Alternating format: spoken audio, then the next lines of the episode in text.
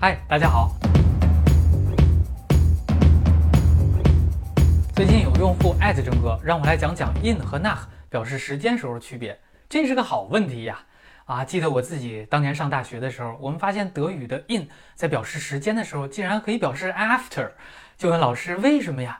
啊，他平静地回答道：“就是这个样子的啊，用 in drei Tagen 来表示你们认为的那个 nach drei Tagen。”所以呢，我就见一个留意一个，慢慢的就会了，而且能够准确的运用。其实这种问题啊，没有专门的解析，但是时间长了呢，稀里糊涂的也就明白了，不会去理会了。但是是否真的无法解释呢？我做了一番调查，现在我说一下调查结果。当然，请大家注意啊，咱们这次讨论的情况比较多，相对复杂，请大家做好心理准备。不过稍等一下啊，再说。时间之前，我还想忍不住再次提醒大家，in 来表示地点的情况。那么在英语当中，in 就是空间上的在里边；在德语呢，in 不仅如此，还可以表示 to，也就是去到里边。比如说，he goes into the classroom，进到教室里了。但是在德语里边呢，仍然用 in 这个词，但是宾语是第四格来给你提示，er geht ins Klassenzimmer，er geht ins Klassenzimmer。总之，初学者不要看到 if liegt in die Schweiz 或者 if fährt in die Stadt 就以为就套用英语的意思，认为是在什么什么里边啊。其实正确的意思是去向或者去往。那么这里涉及到九个介词的静三动四啊，这里就不再展开了。现在我们回到关于时间的这个正题啊。那么简单的说，in 可以表示在某个时间段内，也可以表示在某个时间段后。具体呢要看参照点和上下文。我们先说参照点是现在，也就是说以说话的那一刻为参照。Ich beginne heute mit dem Umbau meines Hauses. In zwei Monaten werde ich mehr Helfer für die Elektroarbeiten bekommen. In drei Monaten will ich mit den Wänden und Böden fertig sein. 这个时候，in 等于 nach 可以互换啊，表示从今天改造房子开始计算，两个月后或者三个月后。所以呢，你也可以写作 Ich beginne heute mit dem Umbau meines Hauses. Nach zwei Monaten werde ich mehr Hilfe bekommen. Nach drei Monaten will ich mit den Wänden und Böden fertig sein. 你可以看到，站在现在的时间点，那么时态必然是一般现在时，也就是第一句话。那么这时用 in 或者 nach 的句子来，它必然是表示将来的时间呐，所以就是后两句哈。好的，参照点是过去。Letzten Herbst habe ich mein Studium begonnen.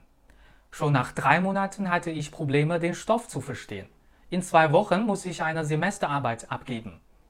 那请看第一个参照点是 letzten Herbst，也就是去年秋天。那所用的时态是过去时，具体的说是现在完成式。Nach drei Monaten 是从去年秋天这个参照点算三个月后。那么最后一句呢？因为动词 muss 是一般现在时。意味着 in 的参照点是说话时的现在，所以第三句表示从现在起算的两周之后必须交期末论文了。所以当参照点是过去时，只能用 nach 而不用 in。那么第三句的 in 可以换成 nach，那是因为参照点是现在嘛。第三，参照点是将来。In zwei Monaten will ich meine Weltreise beginnen. Nach drei Wochen erreichen wir den Atlantik. Den wir in vierzehn Tagen überqueren wollen。两个月后，我将开始环球旅行。三周后会抵达大西洋的海岸，届时我们将花十四天横穿大西洋。请看第一句话的参照点是 white 那从说话时算两个月之后，也就是 in zwei Monaten。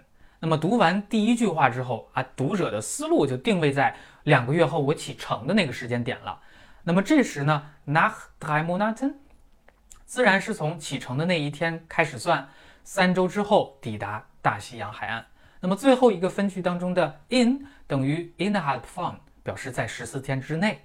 所以这句话这段话有三个时间参照点：heute，heute plus zwei Monate，heute plus zwei Monate plus drei Wochen。最后我们来总结一下：第一，in 多用作将来时，表示之后，等于 nach。但是呢，日常生活中其实更多的是用 in 而不会用 nach，所以就会有我们当时老师的那个判断啊。第二就是过去时用 nach 不用 in，否则会混淆嘛。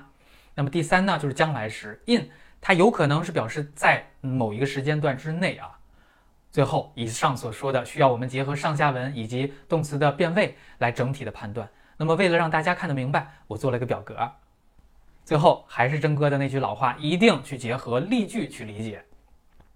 Erstens, in zwei Wochen muss ich eine Semesterarbeit abgeben. Zweitens, letzten Herbst habe ich mein Studium begonnen. Schon nach drei Monaten hatte ich Probleme, den Stoff zu verstehen. Drittens, in drei Wochen erreichen wir den Atlantik, den wir in 14 Tagen überqueren wollen. 好了，感谢你的收看。